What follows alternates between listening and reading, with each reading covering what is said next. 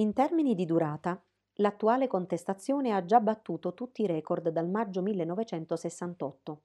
Basterebbe questo incipit del quotidiano Le Monde del 16 gennaio per dare una misura dell'ampiezza del movimento di opposizione alla riforma delle pensioni voluta dal Presidente della Repubblica francese Emmanuel Macron. Ma non è solo la durata a determinare l'eccezionalità degli scioperi francesi di questi mesi, iniziati il 5 dicembre con il blocco pressoché totale dei trasporti, durati più di un mese. A far riflettere è soprattutto la diversità e il numero dei settori professionali coinvolti. Scuola e università, sanità pubblica, tribunali, avvocature, centrali elettriche e nucleari, raffinerie, enti pubblici e privati di vario tipo, studenti, pompieri. Ogni giorno un nuovo settore della società sembra convergere verso il movimento contro la riforma delle pensioni. Anche i giornalisti sono scesi in piazza, aderendo apertamente allo sciopero sindacale. Secondo gli ultimi sondaggi disponibili, a due mesi dall'inizio delle mobilitazioni, sei francesi su dieci considerano che Emmanuel Macron dovrebbe prendere in considerazione le contestazioni contro la riforma delle pensioni e ritirarla un dato in crescita di 4 punti in un mese. Nello stesso sondaggio il 72% degli interpellati giudica Macron un autoritario. Secondo un altro sondaggio, il sostegno dei francesi alla mobilitazione contro la riforma continua ad aumentare. Il 51% degli interpellati, ovvero più di un francese su due, ha espresso simpatia o sostegno per la protesta. L'iter politico della riforma delle pensioni è stato finora particolarmente problematico, costellato di scandali, tra i quali le dimissioni del commissario alle pensioni del governo Jean-Paul Delevoye, che non aveva dichiarato numerosi impieghi nel settore delle assicurazioni, scivoloni istituzionali e violenze da parte delle forze dell'ordine, oltre a una grande confusione sul contenuto stesso della riforma. Tutto ciò ha senza dubbio contribuito a coagulare una rabbia che covava sin dall'inizio del mandato di Macron, già scosso dalla crisi dei gilet gialli ad appena un anno e mezzo dalla sua elezione a presidente che ne aveva sancito la vittoria nel 2017. Cosa prevede la riforma e le principali differenze con l'attuale sistema pensionistico francese? Durante la campagna elettorale del 2017, Macron aveva detto di voler attuare una riforma delle pensioni che portasse a un sistema universale, dove ogni euro versato darà a tutti gli stessi diritti. L'obiettivo era snellire l'attuale sistema che prevede 42 diversi regimi pensionistici obbligatori, sostituito con un unico regime universale a punti. L'attuale sistema pensionistico francese, eredità diretta del secondo dopoguerra e della resistenza al nazifascismo, è sostanzialmente retributivo. Lavoratori e datori di lavoro finanziano le casse degli enti pensionistici versando contributi prelevati direttamente dal loro reddito e tutte queste somme messe in comune servono a pagare le pensioni, garantendo ai pensionati un reddito equiparabile al salario percepito. Secondo un rapporto del governo, l'82% dei pensionati riceve una pensione attraverso il regime cosiddetto generale dei lavoratori dipendenti. Su 17,2 milioni di pensionati, 1 milione e 100 mila hanno una pensione esclusivamente attraverso uno degli undici regimi speciali. Poi ci sono altri fondi pensioni individuali, anche se non considerati regimi speciali in senso stretto. Quelli del servizio pubblico statale, 2,3 milioni di pensionati, il 13%, del servizio pubblico territoriale e ospedaliero, 1,1 milione, 7%, del regime dei lavoratori autonomi, 2 milioni, 12%, dei lavoratori agricoli stipendiati, 2 milioni e mezzo, 15%. A seconda dei gruppi varia poi l'età di pensionamento. I ferrovieri e gli autoferrotranvieri vanno in pensione molto prima rispetto ai lavoratori appartenenti al regime generale, a 57 o 56 anni i primi, 63 anni gli altri, e percepiscono in media una pensione più alta, 2.357 euro per gli autoferrotranvieri, che salgono a 3.705 euro per una carriera completa, anche se in pochi riescono a raggiungere queste cifre. Tuttavia, riporta la voce.info, il fatto che la pensione percepita compensi in parte la gravosità del lavoro svolto e un trattamento economico peggiore rispetto ad altri lavoratori europei dello stesso settore durante la carriera lavorativa, ha spinto questi due gruppi a essere tra i più agguerriti partecipanti agli scioperi. Macron voleva dunque risolvere la questione sopprimendo le singole casse legate ai vari settori professionali e introducendo un unico sistema a punti universale, uguale per tutti. Ogni ora di lavoro effettuata permetterà di acquisire un certo numero di punti, aveva detto il primo ministro Edouard Philippe, presentando il testo della riforma. Per ogni ora di lavoro effettuata sono assegnati dei punti che dovrebbero variare da professione a professione. A fine carriera, i punti accumulati saranno usati per determinare l'importo della pensione da ricevere ogni mese. Inoltre, Presidente e Primo Ministro avevano affermato di non voler modificare l'età pensionabile, ma spiega sempre la voce, l'idea di età pivot o età di equilibrio, fissata a 64 anni, sembra contraddire queste affermazioni. In altre parole, secondo la riforma, chi va in pensione prima avrà una riduzione del 5% dell'assegno mensile che riceverà. Invece, ogni anno di ritardo rispetto ai 64 anni e quindi di lavoro in più e di contributi verrà premiato con un aumento del 5% sull'importo della pensione. Una mossa fortemente contestata e che, secondo i sindacati, costituisce il vero cuore della riforma. Il governo vuole incitare i francesi, senza obbligarli, a lavorare un po' più a lungo, aveva detto sempre Edouard Philippe presentando la riforma a dicembre. Di fronte all'ampiezza della mobilitazione e all'inedito fronte unito tra sindacati considerati riformisti, in particolare la CFDT, e la CGT, giudicata più radicale, il governo aveva promesso di ritirare l'aumento dell'età pensionabile, sottomettendo la questione a una conferenza delle parti sociali, che dovrebbero trovare una soluzione per il finanziamento del nuovo sistema. Tuttavia, nella proposta di legge avanzata in Parlamento l'aumento dell'età pensionabile sembra essere stata reintrodotta, causando non pochi problemi ai sindacati che avevano accettato i negoziati governativi. Il nuovo sistema dovrebbe partire dal 2025 e applicarsi solamente ai nati dal 1975. In un primo momento ci sarà un periodo di transizione a sistema misto. I punti previsti dalla nuova misura si sommeranno ai contributi versati sotto il vecchio regime. I nati dal 2004 in poi faranno parte del nuovo regime, a partire dal momento della loro entrata nel mondo del lavoro. Le questioni in sospeso sono numerose. Quanto vale un punto? Chi ne stabilisce il valore? Come calcolare la variazione dell'età pensionabile? Come prendere in conto la gravosità di alcuni settori o le discriminazioni di genere o i periodi di disoccupazione e maternità nel quadro di un unico sistema universale? Tutte queste domande, finora, non hanno ricevuto risposte ritenute soddisfacenti. Inoltre, nonostante la volontà di instaurare un regime universale uguale per tutti, sono numerose le concessioni che il governo ha introdotto sin dall'inizio di questa battaglia politica. A una settimana dall'inizio degli scioperi del 5 dicembre, il primo ministro Edouard Philippe ha annunciato che le forze dell'ordine sarebbero state risparmiate dalla riforma. Pochi giorni dopo, il 16 dicembre, la ministra dei trasporti Elizabeth Bourne aveva assicurato che anche i camionisti sarebbero stati esentati. Il governo, infine, ha escluso anche i militari dai cambiamenti a venire, così come i piloti di linea, i pescatori e le ballerine dell'Opera di Parigi, assunte prima del 2022.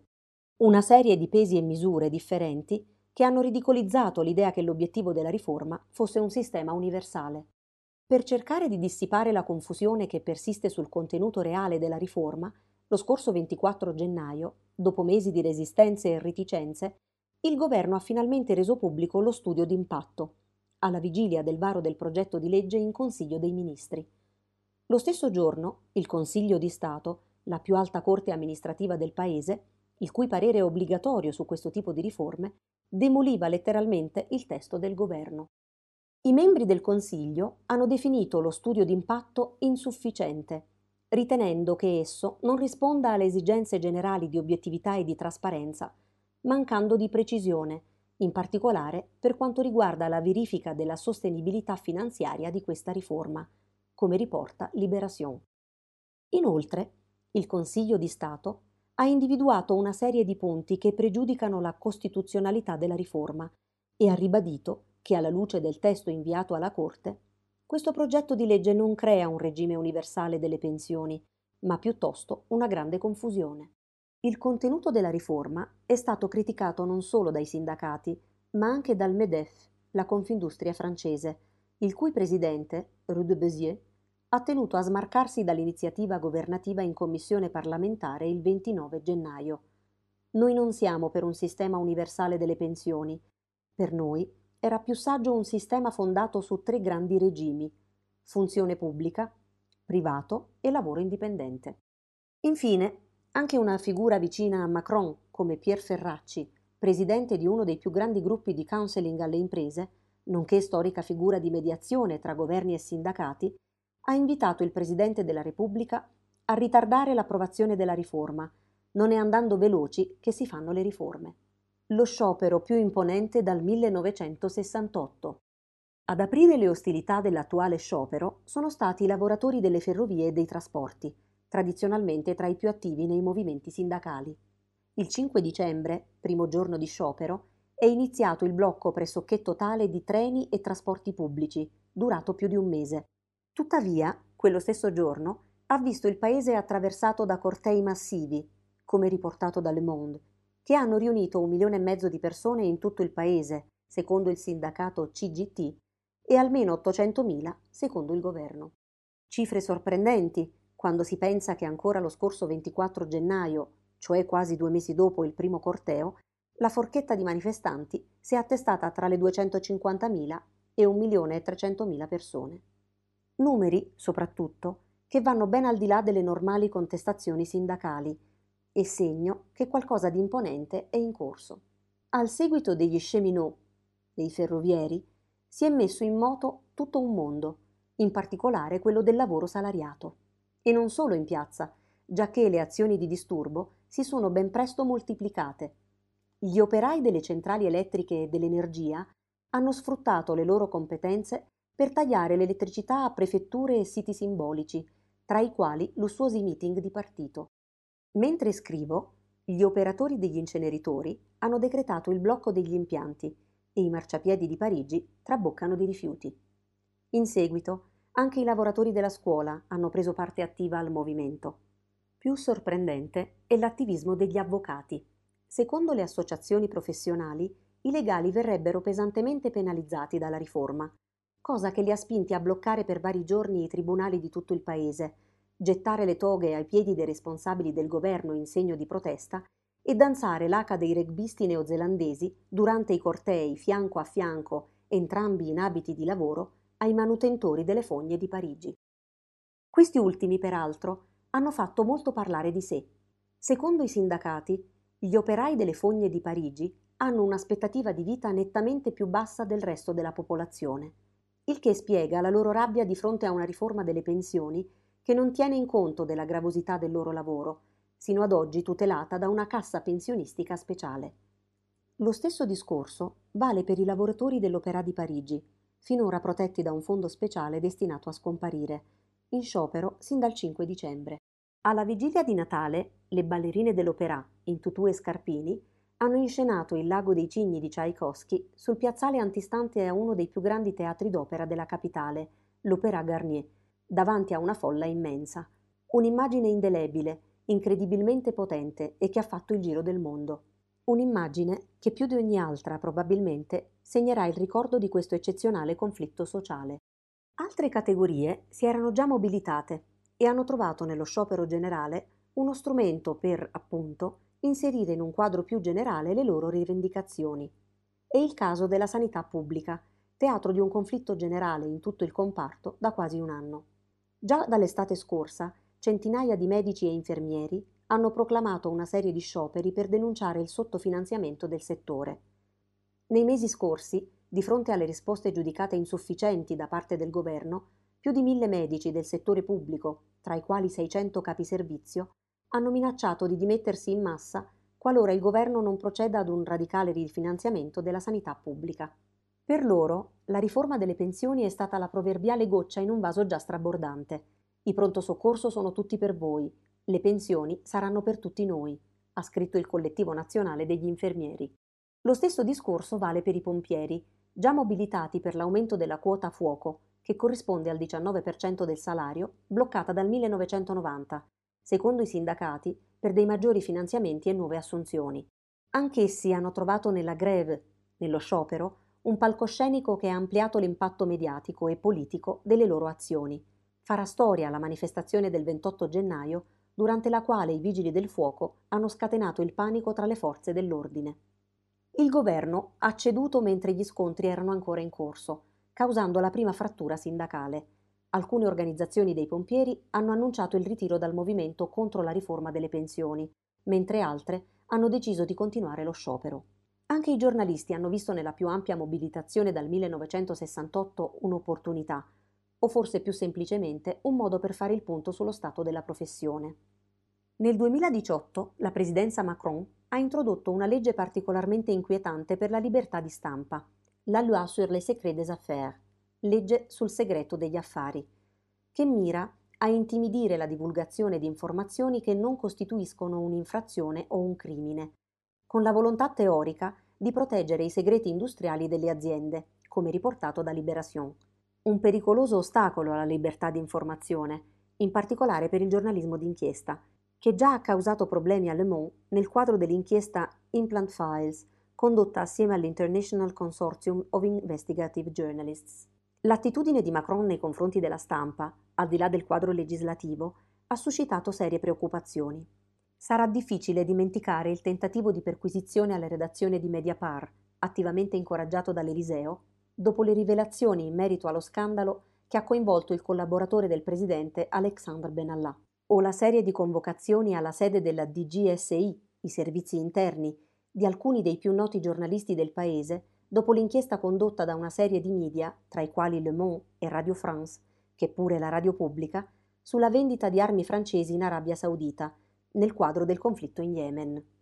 La violenza della polizia, inoltre, non cessa di preoccupare le redazioni francesi. Ormai, dalla crisi dei gilet gialli, non si contano più i giornalisti feriti nel corso del loro lavoro, colpiti dalle famigerate LBD o dalle altre armi utilizzate con nonchalance dall'antisommossa francese. A ogni manifestazione un bollettino viene steso dal collettivo Reporter en colère, tra foto di ferite, contusioni e mascelle spaccate.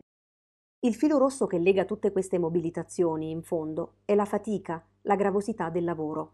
Ognuna di queste categorie sopracitate rivendica non solo la protezione sociale alla quale avevano diritto sinora, ma anche una forma di riconoscimento, di tutela, legata alle sofferenze particolari che ciascuno prova nel corso dell'attività professionale.